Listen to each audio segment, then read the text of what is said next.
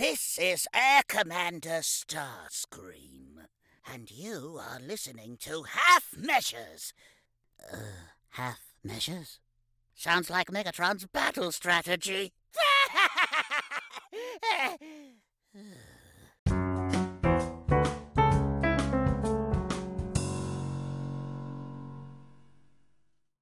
Kia ora and welcome to episode 111 of the Half Measures podcast. 111 is also the emergency number here in New Zealand. Don't dial it unless it's a real emergency. Paul, how you doing? Kia ora, Dan. Uh, yeah, don't dial it unless it's an emergency. 111 is also Bilbo Baggins' birthday in Lord of the Rings, wasn't it? 100 111th, 111th birthday or something. What a birthday. What a party. You know, you got the whole Shire coming along. You're not really about the Shire, but you still have a party. Fireworks. Thing to do. Yeah. Oh, what? Imagine having fireworks like that. That'd be pretty cool. The dragon, have a wizard turn up. See the tangent we can go down straight away. We can turn a podcast number into a movie tangent. Now, I, now I want to rewatch that scene because I always remember being spellbound by those fireworks. There's a great quote in there, isn't there, around Bilbo liking half as much of the people as they deserve or something. I, I've always appreciated that quote the most because it's it just rings so true for me. half of them don't like me as much as they deserve. I don't like half of them. It's, it's great. Yeah, it is great. Something like that. We should we should like we should remember that better. It's a classic half measure start to the podcast. Then Well, Paul, it's uh, daylight savings um, has just ended here in New Zealand. Hmm. We are coming into darker nights. Uh, the the winter is coming. I was just going to say, as as one of your favorite TV shows says, winter is coming, and it's really messing with me. I'm like feeling tired so early, and I'm just feeling all out of sorts. So I'm not. I feel like I'm not watching as much in the evening as I normally do. It's so funny, isn't it? Because obviously the clocks go back, and in my mind, I like to think the clocks go back. I wake up at the same time, but I've actually got an extra hour of snoozing. Hmm. But it hasn't felt like that for me this year. Like I've been tired earlier. I've been getting up like at the same time. My hunger cycle's all out of whack. I don't know, boy. I think I'm getting old. It's oh, hundred percent. That's what it is, right? I mean, the lights. It's, I've, I just, I'm just moaning about it now. I'm like, why do we have to change the clocks? Why should we change it? We, why can't we just stay as we were? It's classic old person talk. Mm-mm. Well, see, in the States, they're looking, or they just passed some legislation to no longer have daylight savings to sort of like keep it fixed at the same time for health and well-being purposes.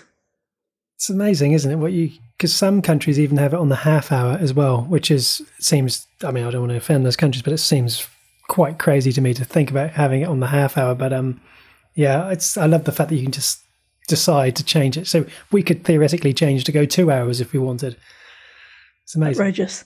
I just can't even imagine how, how that would even get through. But anyway, um, Paul, age old tradition, what have you been watching? Well, Dan, I'm really excited to say I've continued my Mission Impossible journey. I've got two more Mission Impossible movies under my belt to talk about this week uh, Mission Impossible 3 and then the fourth movie, Ghost Protocol. So, the third movie, um, which is 2006, directed by J.J. Abrams, I cannot even begin to describe to you what a step up it is from the second movie for me. And I think I always come into watching this movie with such a great memory of it because of how far ahead of number two it is to me. The the the J.J. Abrams direction, he's really you know at this point in 2006 he's really hitting his stride. This is before he's gone into do Star Trek or Star Wars or anything, but he's just just already showing how superb a director he is. Uh, it's a, got a great tense start to this movie. It's one of those ones where it starts you off in the middle of a really tense scene, and then you go back and sort of work out how we got to that point. I always like that approach. Um, great opening credits. The movie always makes me a little sad. Philip Seymour Hoffman in this movie, it's I mean it's just such a tragedy. He, he just was such a talent, and in this movie he because you know last week I was talking about I've already forgotten the name of the guy as the villain just wasn't up to the standard. Philip Seymour Hoffman is absolutely superb as the villain here. He not only is it a great round, all-round performance, but he's he's truly the measure of Ethan Hunt and the IMF, and it's you don't get that in the first two movies, but in this movie you're like, actually these guys aren't top of the shop, top of their game. This this is someone who knows who knows more than them, and it's it's a fantastic watch. This one. It's I'm I'm really intrigued. You you've piqued my interest uh, once again, Paul. That I probably should be watching these movies alongside you. Like, it's just given me such sort of throwback memories, and my my actual memory of what happens in each of these movies is is pretty pretty light, to be honest. Oh, that's the greatest way to come into a rewatch because, um, yeah, I I think I'm going to be like that by the time I get to uh, five and six.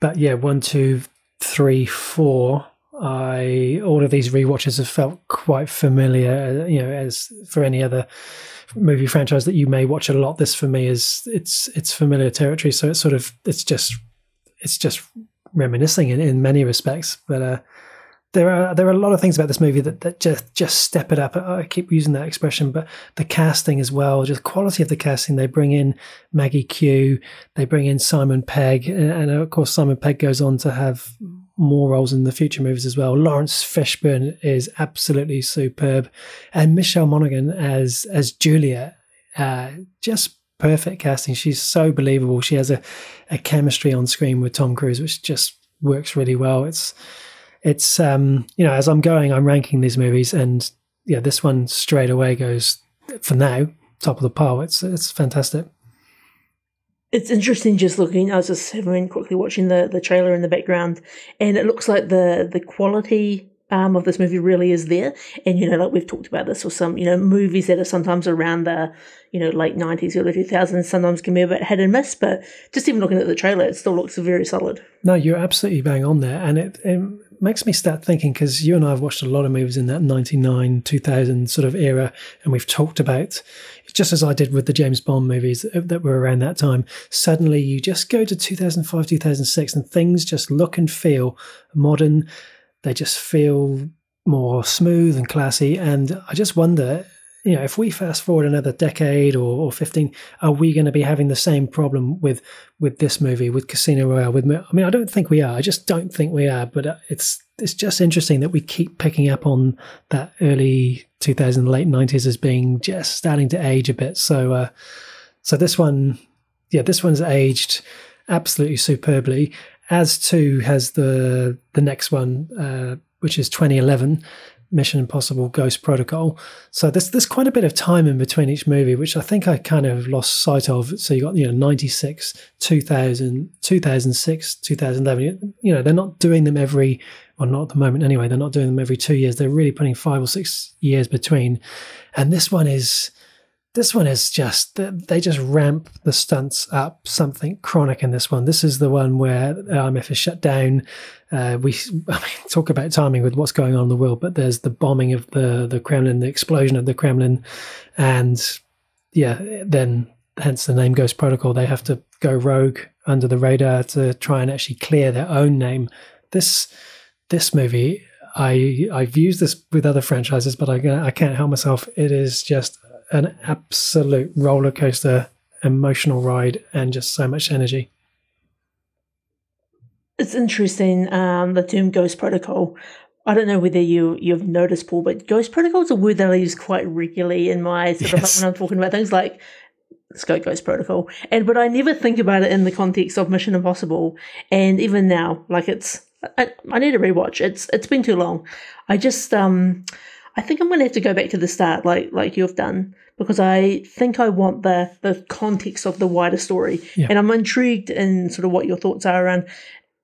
Is this is the story like I know the core sort of Ethan Hunt story continues, but is it sort of a, a, continuous story, or are they kind of like fresh takes? You think each time? No, hundred percent continuous, and as I've said with other rewatches of other series, um, you just get so much more from watching it in one go. There are things that happen in in th- in three and four in particular, and I already remember that because it comes up again in six that are just so intertwined. That's because of the number of years between movies. Unless you know, like us, who always take that full measure when it comes to rewatches, unless you've gone back and watched it, you could go into these movies and not understand.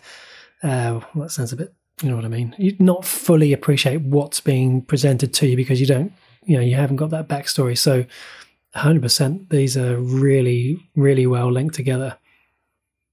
Awesome. And so, where is Ghost Protocol ranking for you out of the the other three? Yeah, so this one would go now top of the pile again. So this this is one of those rare series, and I'm going to test this as I get next week to five and six, where I feel it essentially gets better with each movie, with the obvious exception of number two. But the rest of it, I just I have a memory of that being the feeling. I was I was going to be really curious to test that, and so far, it is that way. This one, just as I say, it just the, the the the nature of the stunts just gets bigger, and that doesn't always translate into it's a better movie. But with Mission Impossible, it seems to they do other little things that just really appeal to me. So like um, at the start of the movie, um, Ethan Hunt, you know, he's walking down a, a, tunnel and he just turns to the camera behind and, and says, "Light the fuse," and the music kicks in, and it may sound a bit cheesy, but it's just it's classic. It, you know, Mission Impossible is iconic. The theme music is as well, and it's moments like that where you just know you're in the middle of a great fun popcorn. You know, the whole audience is having a great time. They've got other cast that come in that really bump this one up. So you've got uh, Paula Patton, Léa Seydoux, uh, Jeremy Renner comes in. Léa Seydoux, this is the first I'd ever seen of her. You know, before she did the two the two Bond movies.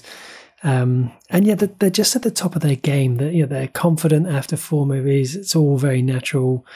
They also use. I'm really going to be talking to a very few people who might get what I mean, but I'm going to say anyway. They also use the incidental music from the original 60s TV series really well in this movie. And it's just a really subtle nod to the old 60s show. So if you're a fan of that, you'll definitely pick up on it with this. Brad Bird directs this one. And you know when you when you think of Brad Bird, well, I you know you just think about you know, the Incredibles, the Iron Giants, um, a lot of you know a lot of animated movies, but he was just absolutely superb with this one. I think to the other thing, you know, like love him or hate him, I think you've got really got to give a shout out to Tom Cruise and his sort of commitment to doing his own stunts. And I think yeah. that always does something quite special for these sorts of movies. The his commitment to that is, second to none. Really, no half measures taken. No, oh, and good call because that's that's really. Uh, poor of me not to even mention him when it's all of you know he's the star of these movies he he does for me get better with each movie he's his maturity his aging uh, adds adds something to his performance, I think, compared to how he was in the first one with that sort of maverick vibe. Um, and yeah, it's the one. The only criticism I would give of this fourth movie. So this is the one, if you recall, or maybe some people don't, but it involves the filming in Dubai's um, Burj Khalifa they almost overplay that. So it's kind of like we've got this building, we're doing it, and so we want to make a big deal of it. They almost overplay it a little bit. Hey, that's really picking holes. Um, yeah, you've you've piqued my interest. Um, I'm I'm just sort of doing some some mental um, math. Like, could I watch like six of these movies to catch up to talk about them next week with you? Don't know if it's possible, but you know, never say never never say never. If you've got some time off work coming up, you know, maybe there's some time for you to, you know, it could be a good thing to watch over over, over a few evenings or something, perhaps. Maybe good chat, good chat. But I'm, I'm really digging these rewatches. I think it's a, it's kind of an, an, I feel like a new thing we bring into the pod, like just kind of going back and watching these series or sort of sagas of different movies, and it's, it's fun. Yeah, it's, uh, it's, it's absolutely fun. It's and both of these, as with the other two, available on Netflix my next watch, Dan, I'm coming in with four things this week. It's extraordinary for me. I promised it. I've delivered A Quiet Place Part Two. So this is the the second movie. This was actually the movie that you brought to the podcast and actually talked about. That was the one that you know really got me interested. This movie, if, if you've seen the first one, you know it picks right up, um, you know, with the second one, and it doesn't waste any time in getting straight into the action this movie is terrifying. It is in a in a great way. It's it's it really makes you jump. John Krasinski is directing. John Krasinski is writing, and obviously there are events in his in the first movie. Um, that means we don't see too much of him in this one. Uh, it is just such a great little series, and I've seen a poster for the third one, so I can't wait to see that. This one um, there's new terrors sort of facing them. They think they found a safe place, then something else happens, and I don't know. It's something about the silence of this movie that just really, obviously, because it's a quiet place, but just something about that silence just adds so much to the enjoyment of this this movie. It's interesting, right? Because coming into part two, I remember being like a little bit apprehensive that, you know, knowing that John was going to have a, a slightly sort of smaller role in this one. But I really appreciated the way that this movie not only propelled the story forward, but they also sort of went back and actually gave you a little bit more context and actually um, gave the audience a little bit of um, a little bit more more John in it because I think you know John slash Jim from The Office is he's that guy, and um, it's not that the the rest of the cast can't you know do the movie. It just it feels like it's like he's such a sort of a, a core part of it. But I think the biggest thing for me that I really enjoyed uh, with the second movie is not only another stellar Emily Blunt performance, but I really enjoyed Cillian Murphy's character as well. And just, you know, yeah. how he sort of brought a whole nother dynamic to it. And he's just such a fantastic actor. And I think what a another great person kind of introduced to this wider, terrifying universe. No, you're right. And it's um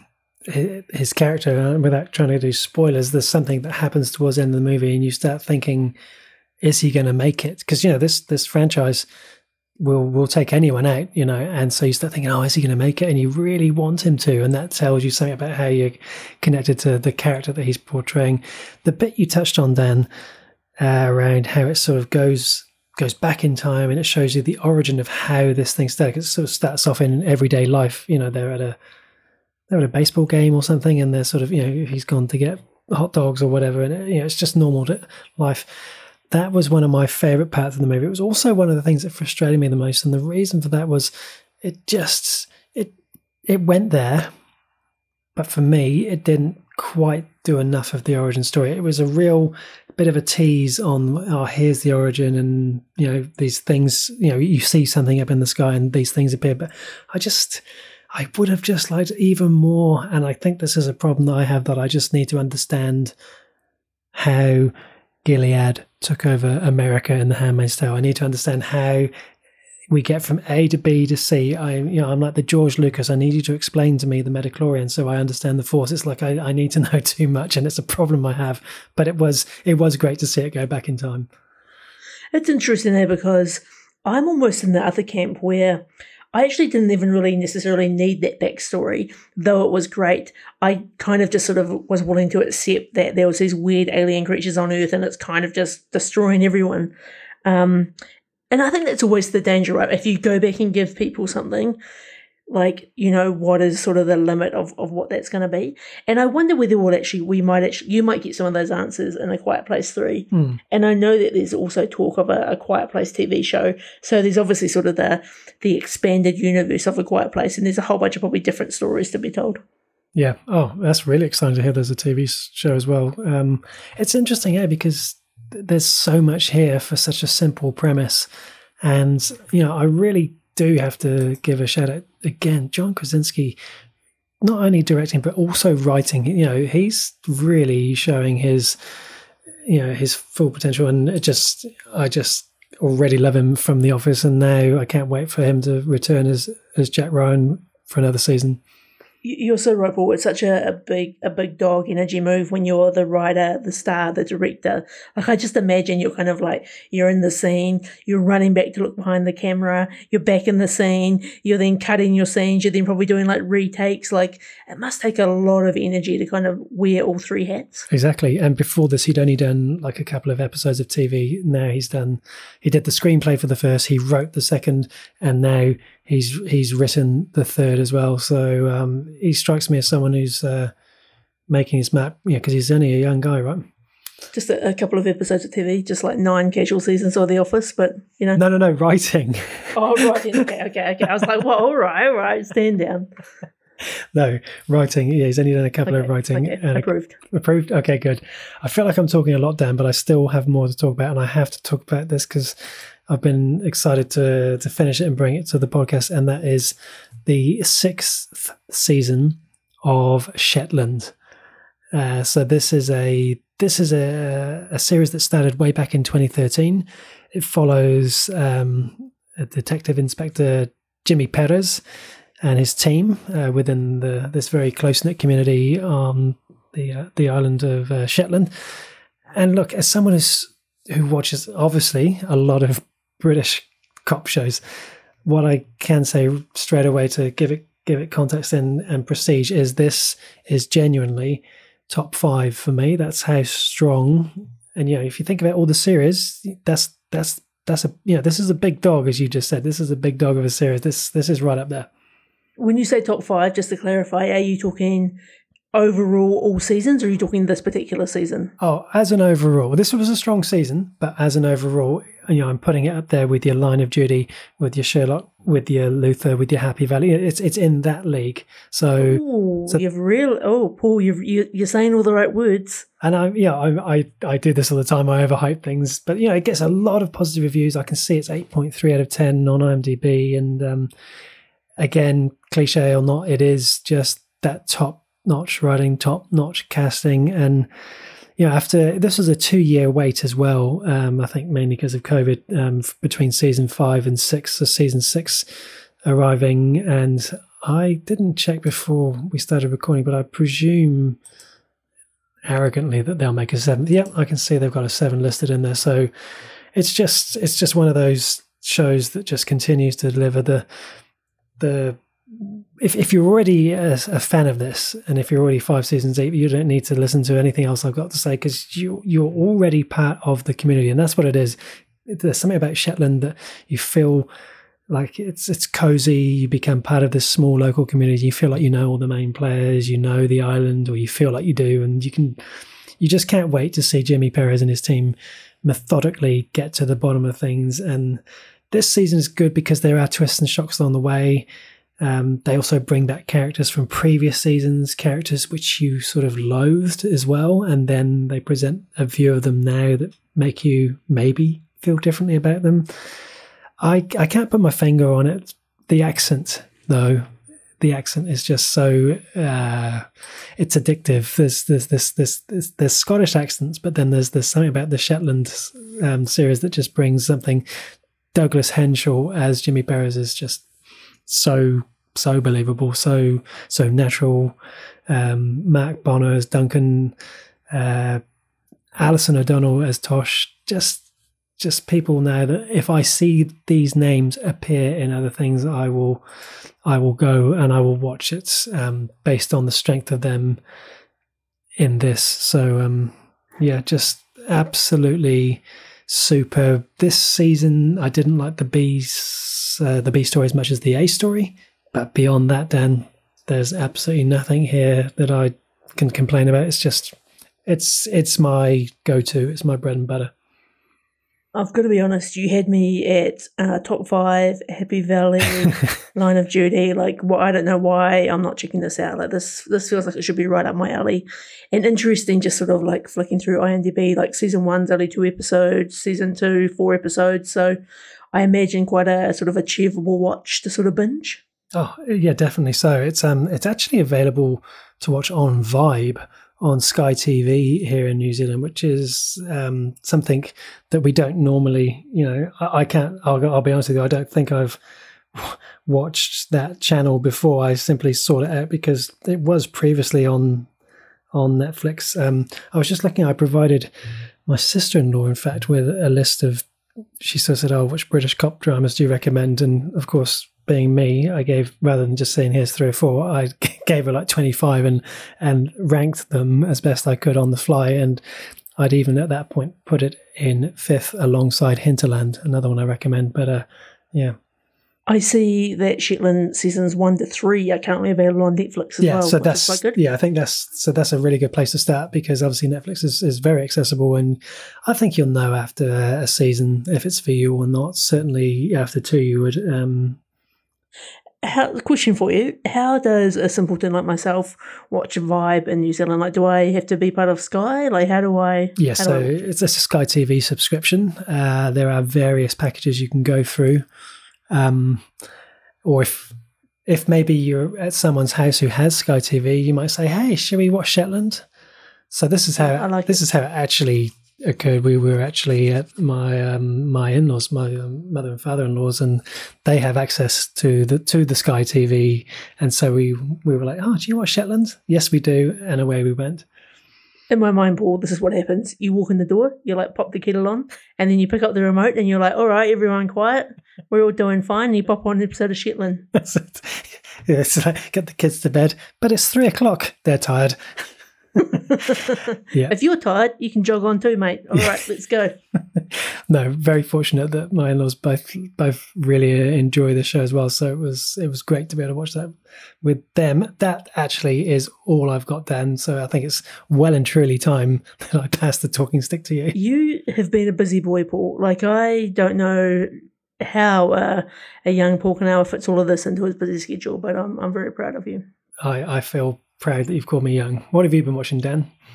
I've only got a couple of TV shows for you this week. So, uh, one I feel like I've kind of talked about to death, but we've watched the latest season of Ozark. So, this is season four, uh, part A, I think they call it. So, this is the uh, first seven episodes, and then the the final seven episodes come out on the 29th of April. So, I feel like I've really kind of hit that sweet spot of like I get to have a little bit of a break uh, before we come in for the final seven episodes. And I this is like I kind of feel like I'm saying the same thing again, but I'm still absolutely in love with this show. I'm in love with all the characters. The tension, the drama, the stress is really ramping up. Um, it's it's just such a a cool show for Netflix. And you know, like I said last week, it kind of reminds me of a little bit of sort of Breaking Bad, Better Call Saul, particularly because it's got the you know, it's all about money laundering, it's got the cartel involved, there's the FBI, there's double crossing, there's people getting in everyone's business. Like it's it's just such a good watch. And, you know, I sort of mentioned last week that season three was probably my favourite. Mm. I think it still is, but in saying that, the final sort of two episodes of season four, part A, just cranked up so high. And then I was watching the trailer for the the final episodes coming out, and to tell you the truth, Paul, I'm so excited. I'm, I'm almost more excited than I am for the latest season of Better Call and I only say that because it's been. I probably don't truly believe it, but it's been it's been a while since I've seen Better Call so I'm really hyped up to watch this. Can we make a note to the editor just to cut that last bit out because that's essentially sacrilege on the podcast. I, I, I see what you mean though. The the ratings of those last two episodes, even online, look like they've gone through the roof. When you see a show coming in at nine point four for an episode, it's it's it tells you that things have have really ramped up. And um, yeah, you've been talking this one up for some time. Uh, I think I've said it to you before. Everything about it points to being superb. Jason Bateman in a serious role. I believe it. Uh, so you've got so 29th of April. This is back. 20, 29th for the final episode. And look, I'm I'm I do need to retreat this. I, I'm sure it's not as, as good as Better Call Saul, but I, I think because it's just it's so fresh in my memory. Yeah, yeah, whereas yeah, I think yeah. if I went back and rewatched Better Call Saul, it probably would still be my number one. But it is honestly such a good watch, and I'm so glad that because I know like for a Netflix series, I know there's real big fans of this show, but I also know like a lot of people have never watched it or never given it a go. So I am delighted that um, this has sort of got to tell its full story because there seems to be so many things on Netflix that they just get their first season then they get they get cut. So it's awesome that this has sort of gone the distance. And is season four likely to be the finale? It is the finale. Yeah, it is finale. It is the, it is the finale. end. So that's Yep. so that's what you're saying there is if you're interested, maybe wait another three weeks and just watch the whole thing and in you know, could you imagine binging it like we do we talk about Yellowstone, how how great it is to come in for a binge. Well, that's the thing. Like, you could probably start the show now, and you'd probably be perfectly set up for then the 29th of April. Like, you've got you've got Easter Mm. Yeah, coming true, up. true. Um, just get amongst it. Uh, I think it's yeah, that's it's such a enjoyable watch, and I think it is a show that like you know you do need to give it a couple of episodes to kind of get into it, and I think once you do, you you really are in for a, a treat. Awesome.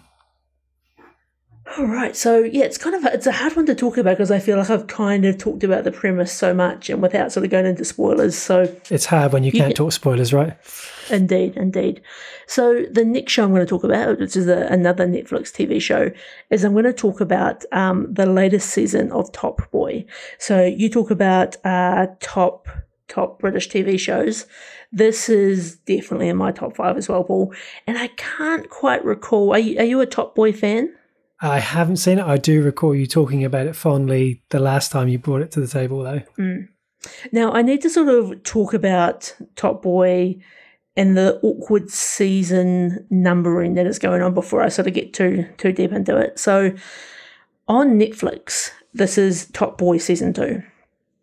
On IMDb, this is Top Boy season four, and it, it's quite sort of like confusing if you sort of go around looking for information. But basically, what the deal is, uh, and this is sort of a, a real rough telling of the story. So when Top Boy first came out in roughly 2011, uh, had two seasons, I think, and I think it got cancelled or they just sort of like wound up for whatever reason. Drake, the rapper, big fan of Top Boy, injected some cash, injected some peas into it, as they may say, and uh, peas for pounds, Paul. Oh, right, right, pounds, yep. I'm with you. and basically, you know, like it, it kind of kicked back off into gear. So they they kind of, I wouldn't say um, rebooted it, but kind of it was a a new entry point and i think a lot of people might have just come in at the at the more modern top boy and so there's this weird thing where netflix and i don't know whether it's maybe done on other networks have relabeled the original top boy as top boy summer house and they just call this top boy top boy so in some places you'll see it as season one and two mm. in some places you might see this as season three and four for example i see what you mean so you've got 2011 then it's 2013. Then there's that big jump to 2019, and now you've got your latest, um, your fourth season, 2022. And even weirdly so on Netflix, if you if you go into Top Boy, like Top Boy Summer House isn't listed in the seasons; it's a, its own separate category. Much like you know they did the weird thing with, uh, I think He Man or Transformers or something. That's right. that we should be comparing those shows with Top Boy because they're very different genres. But uh, there is some confusing. Um, sort of categorization of, of these shows. Nevertheless, so what I'm talking about here on is Top Boy season two on Netflix or Top Boy season four uh, on if you're all up to date with all your Top Boy. Honestly, Paul, this is such a fantastic TV show. Like when I saw when I saw this latest season with that, I was so excited and I binged the hell out of this. So this is basically about um, two London drug dealers who who ply their lucrative trade at a public housing estate in East London uh, called Summer House, and it's like it's it's drama rich, it's uh, it's intense, it's has sort of extreme violence at times. It's sort of this gang warfare. It's there's just so much going on. And what's kind of interesting about this whole series is it starts kind of kind of small time, right? Like it's very sort of focused on the um, Summer House Estate and and dealing drugs there. And it kind of by the time we get into the later season of Top Boy, it's grown into this huge drug empire. They're importing drugs from Spain. There's double crossing. There's um, people trying to sort of move out of the out of the sort of the drug game to sort of like grow their wider criminal empire. It's just such a honestly fantastic watch. I think if you're if you're kind of down with this this type of vibe and you're okay with the the drug dealing and some of the things that come along with it, this is definitely an awesome show to watch. It's incredible that it was Drake being a fan of the show coming along and I was expecting to be injecting the D's, you know, the dollars, not the pounds, given he's Canadian, but I'm, I'm following you with the P's now. And I just love that if you've got someone who's a super fan and they're rich and they're like, I want more of that here, here's some cash. What a great position to be in. Because, you know, I could have saved Star Trek Enterprise, I could have saved Caprica. There's a number of shows we could have saved if we were in Drake's position. I just want to go back, Paul. That you just said inject in the D's and show. the CD, the Canadian dollars is where. Oh, the, oh, the CD, the Canadian yeah, dollars. Gotcha, gotcha. Yeah. So in the show, like they're all talking about peas, they're talking about bruv, they're talking like this the slang in here is absolutely fantastic. I've been walking around the house all week, like calling Samara bruv. Um, you know, like it's it, it's it's good. It, this is such a good TV show, and you know that I'm all about a rewatch. After finishing this season, I instantly felt like I wanted to go back and watch this whole whole lot again. Watch those two seasons of Summer House. Watch the later seasons of Top Boy again. And this is a show where they're doing one final season, which I think will probably come out maybe later this year or uh, maybe 23. I think it had a few delays for COVID, but honestly, such a good story. If you love your UK dramas, this is definitely one to get on the list. What I want to know, Dan, is this is about two London drug dealers. Who is the top boy? Who's top? Look, Paul, it's like the salt and pepper. It's not on the table. I see it's written by um, Ronan Bennett, and I thought I don't know that name, but I clicked on him. He's the guy who wrote Public Enemies, and I thought that was a terrific movie. So there's some definite writing credentials behind this as well. Where am I finding this one, Dan? On You can find well, you can find this on Netflix, and so even just the whole sort of concept of top boy, right? Like so, top boy, like top boy of the estate, the top boy in charge of of all the drugs. Like you want to be the top boy, top boy, Paul. You know, there's a there's a lot of rings you got to go through. Of course you got to be a henchman. You got to be, you know, there's so there's so much stuff. So, I think if you know you're raving to be about um about Shetland, I'm raving to you about this. I think this is definitely one for you to jump on as well. there's a there's a definite edge to this and and and Ozark as well there's a definite there's a there's a you know there's an edge and I you know that's something that maybe isn't there with a show like Shetland so maybe this could be a, a change of gear for me it could be good Yeah, and I think you know you've you've kind of got the choice to make. Like you can go back to the older content, um, and it was actually uh, um, it was recommended to me by a, a mutual friend of ours a long time ago, and I I wasn't sure about it because it was sort of quite you know quite old at the time, but. I think definitely sort of going on that longer journey is definitely worth it. But you know, if you're short for time, you can just jump into the more modern Top Boy, and you'll still have a fantastic time. all right Dan what else you got for me That, Paul, is all I've got. Shall we uh, jump on over to the movie of the week? Indeed. So every weekend we announce in our Discord community which movie we will be watching for our movie of the week feature the following week. And this week, uh, then we have gone with 2016 movie Catfight. Interesting one this week, Paul. So, this is about the rivalry between two former college friends uh, when it comes head to head when they both attend the same glamorous event. So, it's got a bit of a, an interesting cast. It's got Sandra Oh, who, you know, you and I love from particularly Killing Eve, uh, Anne Heche, haven't seen her for a million years. I feel like since what, Dante's Peak or something. Six Days, Seven Nights was the last time I saw her, I think. It's even got Alicia Silverstone, which, to be honest, that when you put up this movie, I saw her name and I was like, no questions asked. Alicia Silverstone, former crush of Daniel Whiting's, particularly when she was uh, Batgirl. So, um, oh, and, and Clueless, you know, if you're going to go way back into the Right, right, right. into the archives. It's it's interesting because when I when we sort of you know looked at the movies and put this one up, I had looked at this and just I'd seen a little bit of the trailer and of course the poster and just presumed it was just going to be in and of course it's got deliciously funny across the you know the banner. I just thought this is an out and out comedy and I'm like well you know every now and then you just can't go wrong with a, a good comedy and I love I love a bit of you know when people don't get along. That's one of my favorite things. I you know experience it a lot, and it's it's funny to watch. And so I came into this thinking this is going to be fun, but it's that mix of comedy and drama that makes this this comedy, if you like, this makes it a very different kettle of fish. And we've talked about this before. We've talked about it when it works well, like with uh, we watch Breeders, which does a little bit of you know dark comedy, and and then we've talked about it when it doesn't work so well. And I always think of the movie Downhill with Julia Louis Dreyfus and Will Ferrell, which I seem to recall you deliberately sort of left alone because you knew that it was going to have that comedy drama vibe. And how did the comedy drama vibe sit for you with this one? I would say I don't even know if I'd use the word comedy Yeah. in this in this movie. Um, because I kind of thought the same thing. I looked at the poster and I thought, you know what, this looks kind of quirky, a little bit odd. You know, could do with a bit of a laugh. And I, to be honest, came into it waiting for the laugh, and I never really got it. And I think you know we probably need to talk a little bit about the the loose plot of this movie. And so basically, almost like the joke in this movie is it kind of remind, it kind of reminds me, to be honest, of the the Family Guy skit where Peter is always fighting the chicken, and it just sort of goes on relentlessly. Like when he sees the chicken, the fight breaks out. The dislike between these two characters, between um, Sandra Oh and and Heche's character, they basically keep getting into these super aggressive, super violent fights, and as a result of these fights, dramatic things happen in their lives and sort of the, the every time a fight happens the movie kind of jumps forward a couple of years. And what's kind of weird for me about this movie paul is watching it to be honest i wasn't really enjoying it.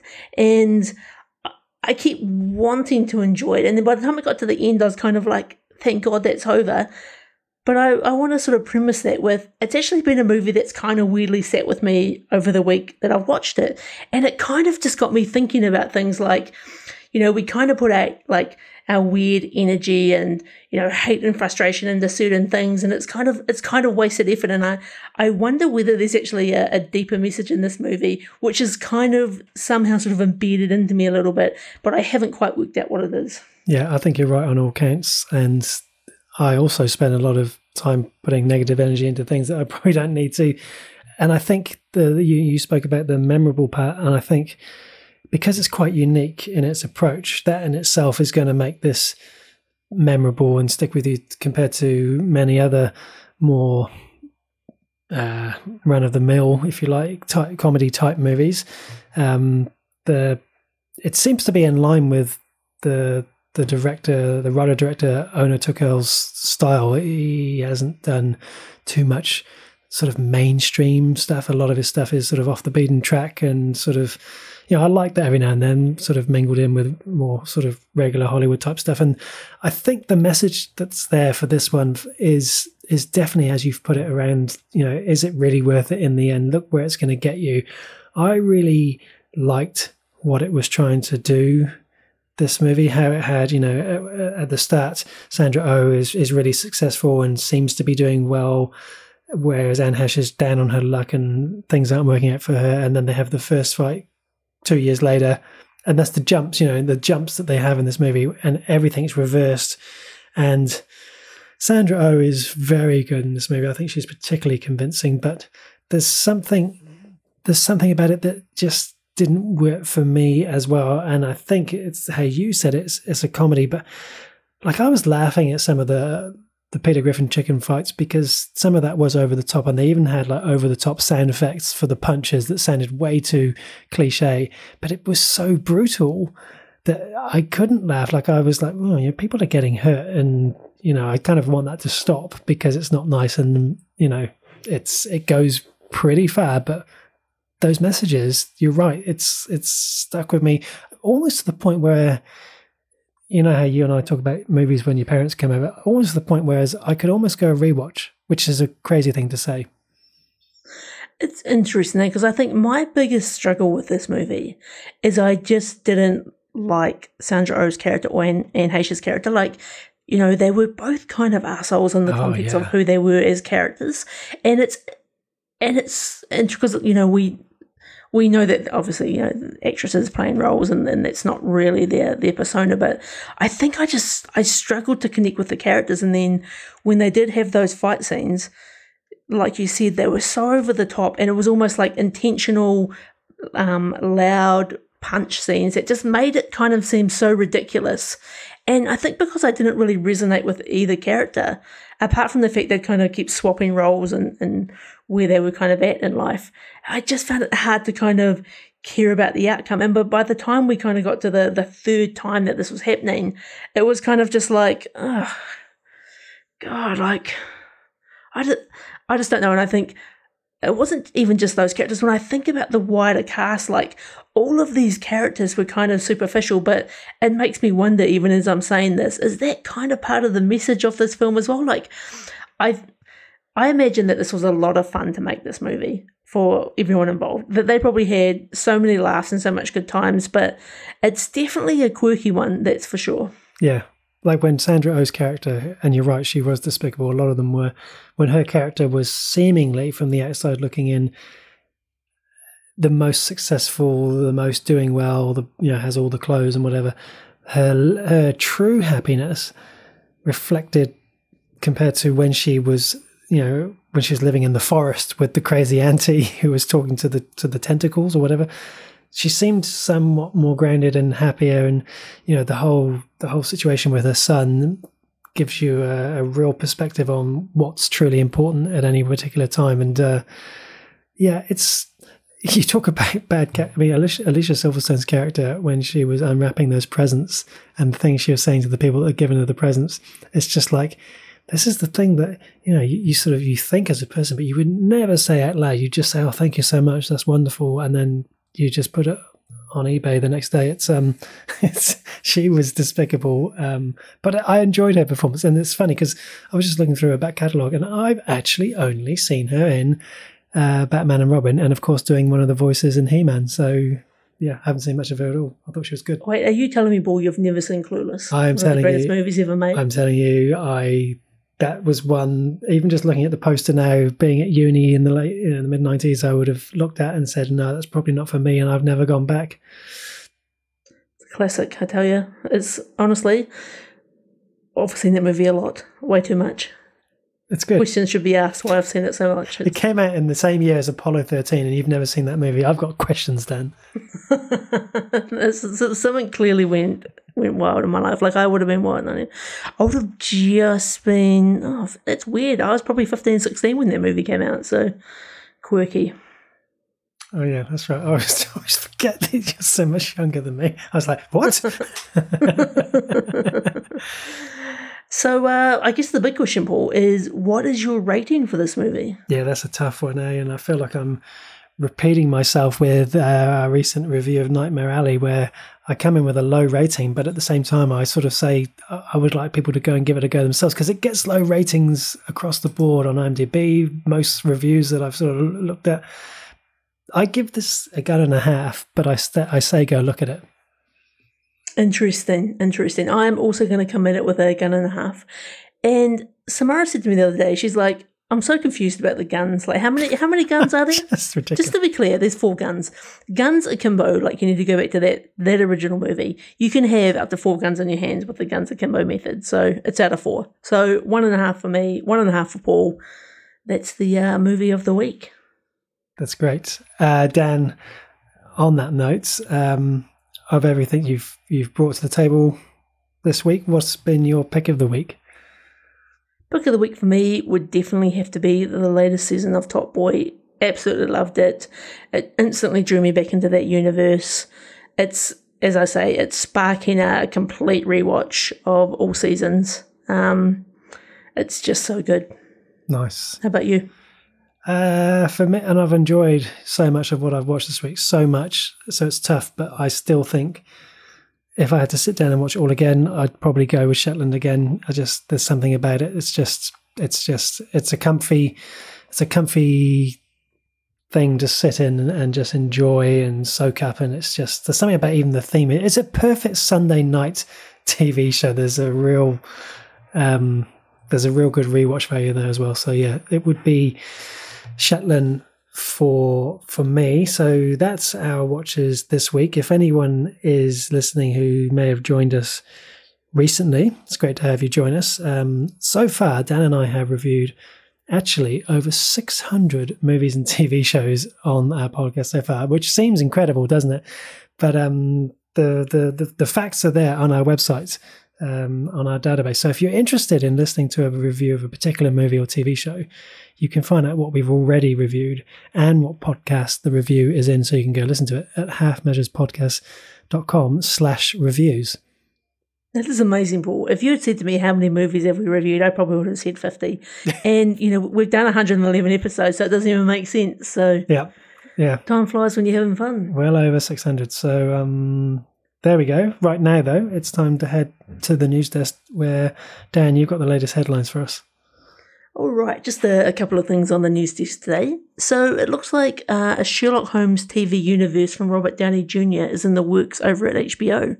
So Robert Downey Jr. is reportedly returning to the world of Sherlock Holmes, where he's working on a pair of spin-off shows. It's not quite clear whether he's going to reprise his role yet as uh, Sherlock Holmes, but very interesting. I remember quite enjoying those movies.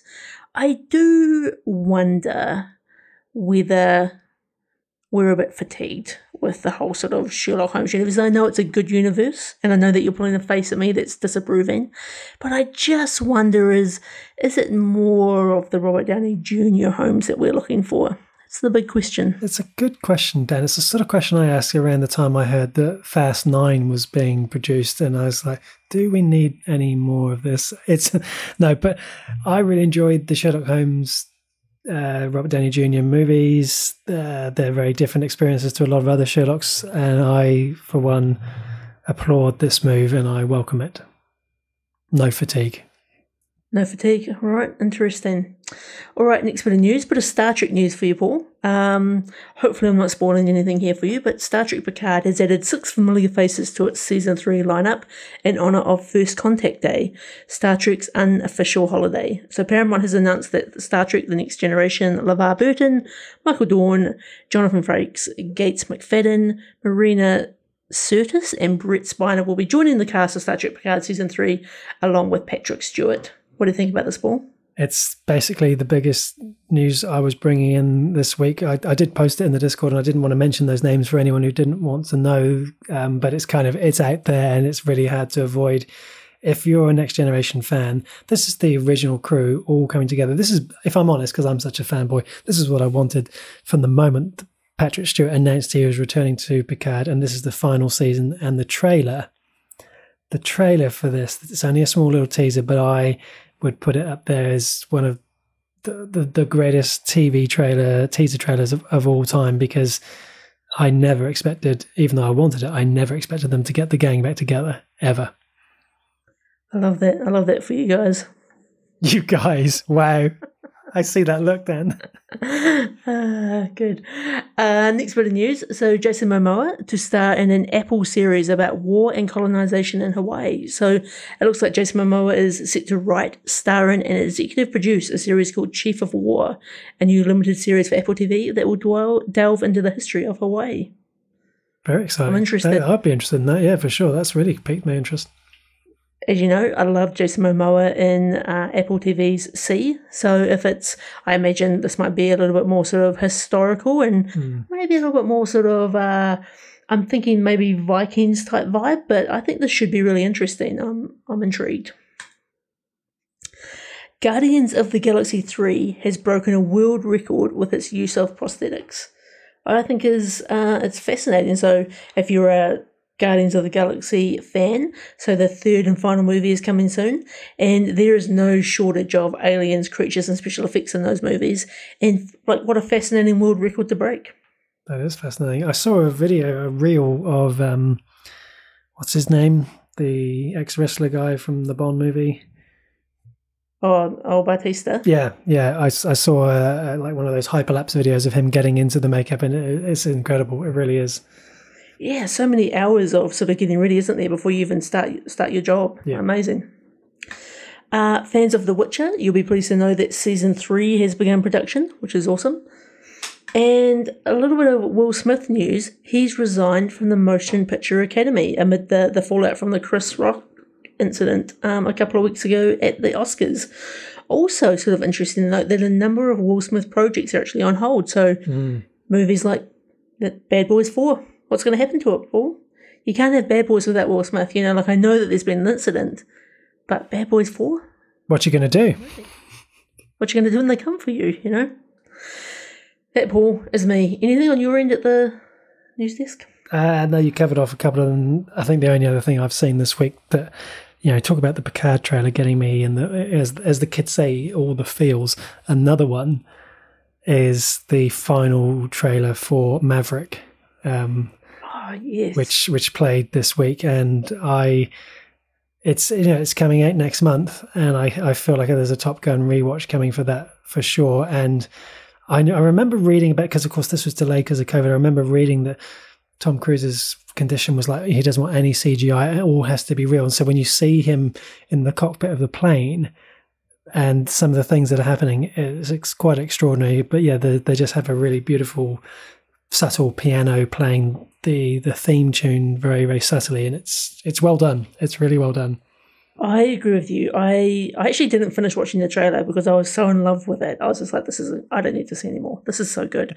And Top Gun is one of those movies that I've watched numerous times over the years and it's just aged so beautifully. And I think it is because of their commitment to, to love FX. And this movie looks like it's going to be great as long as the, the story kind of holds up. But I, mm. the nods that I already saw in the trailer, Iceman, fantastic.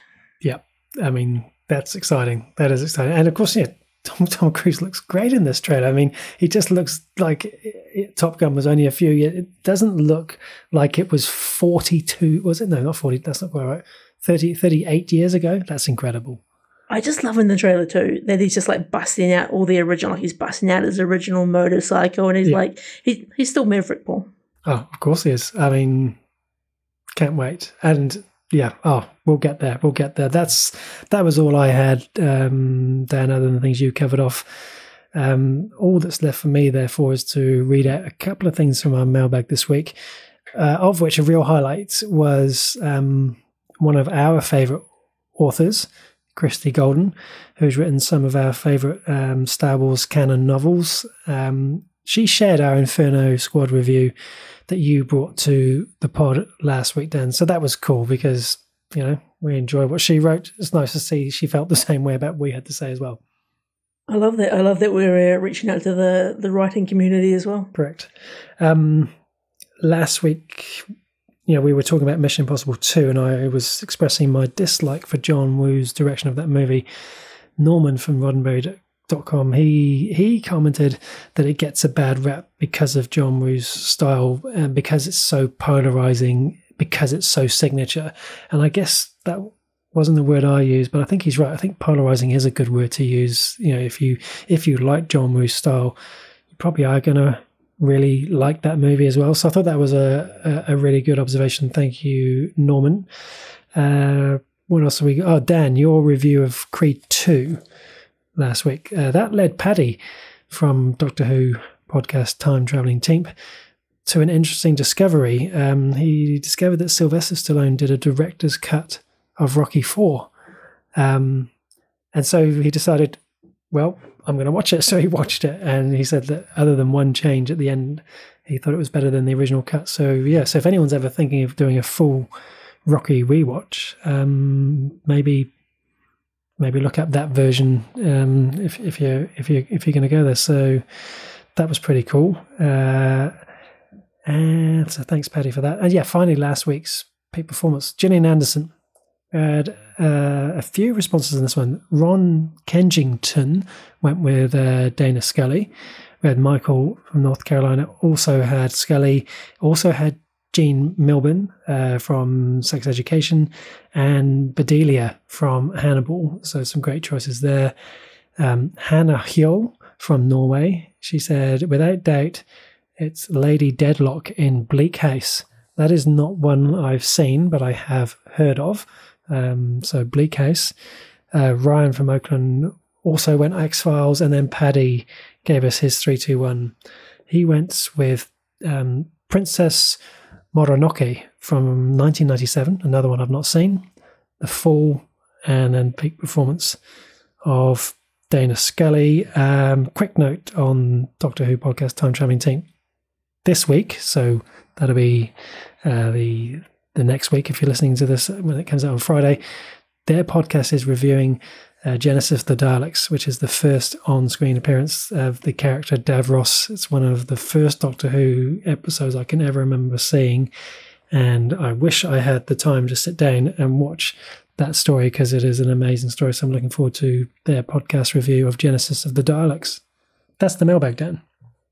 Very, very good. Shall we uh, jump on over to our peak performance for this week? Yeah, so just like movie of the week, Dan and I take it in turns each week. We pick someone from the movie TV arena and say what's the best thing they have done. This week, Dan, we went with Willem Willem Dafoe.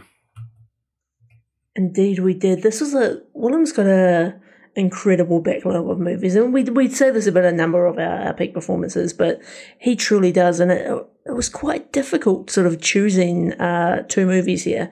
But I sort of I've I've gone with my gut. So for my first honourable mention, I'm actually going to go with Willem Dafoe's um, portrayal as Norman Osborn, aka the Green Goblin, in the Spider-Man movies, and I think you know he's just I think he plays such a fantastic uh, villain and kind of friend to Peter Parker and then back to villain. And it was so good to see him in the, the latest Spider-Man movie, No Way Home.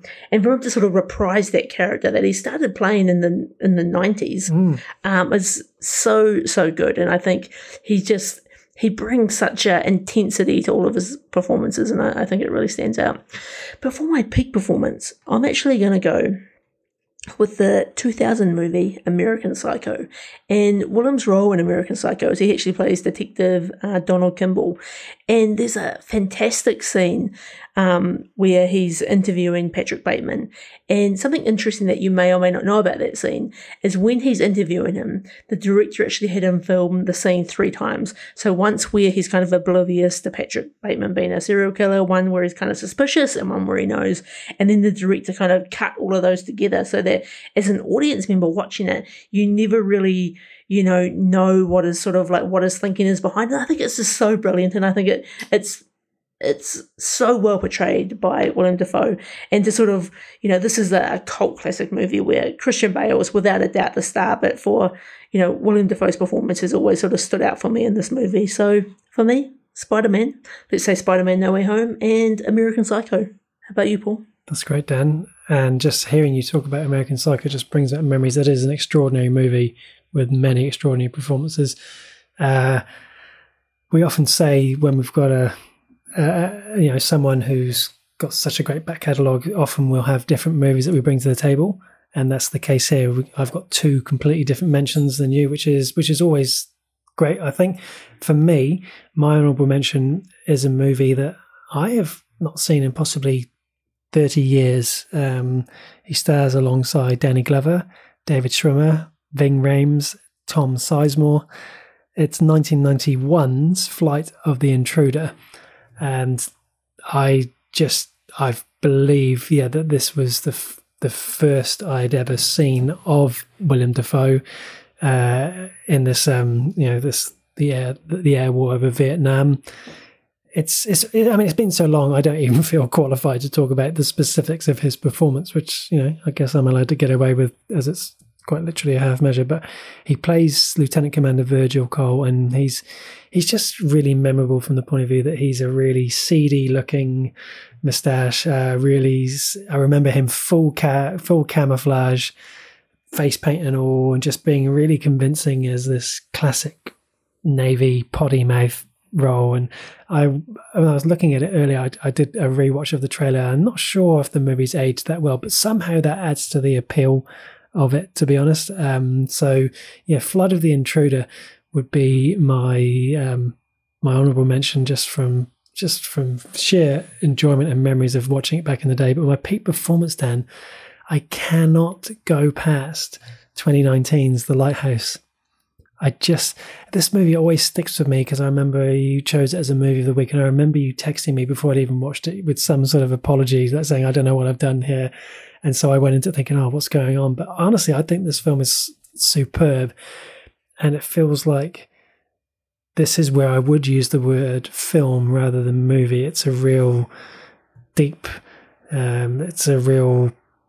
Uh, what's the word? Where it's a bit arty. It's sort of I don't know what the word is I'm looking for but it's there's something really method in the performance that he gives. It's, he's really scary. He's he's hilarious. He's yeah, he's he's he's a bit crazy, and I honestly think it's the most extraordinary performance he has ever given. And I 100% recommend that movie, especially if you're going to watch it in the middle of winter on a stormy night under a blanket with a hot cuppa. It's uh, it's a really different experience, and of course with Robert Pattinson alongside, it's um, it's a strong it's a strong shout for for me, and so it made my peak performance.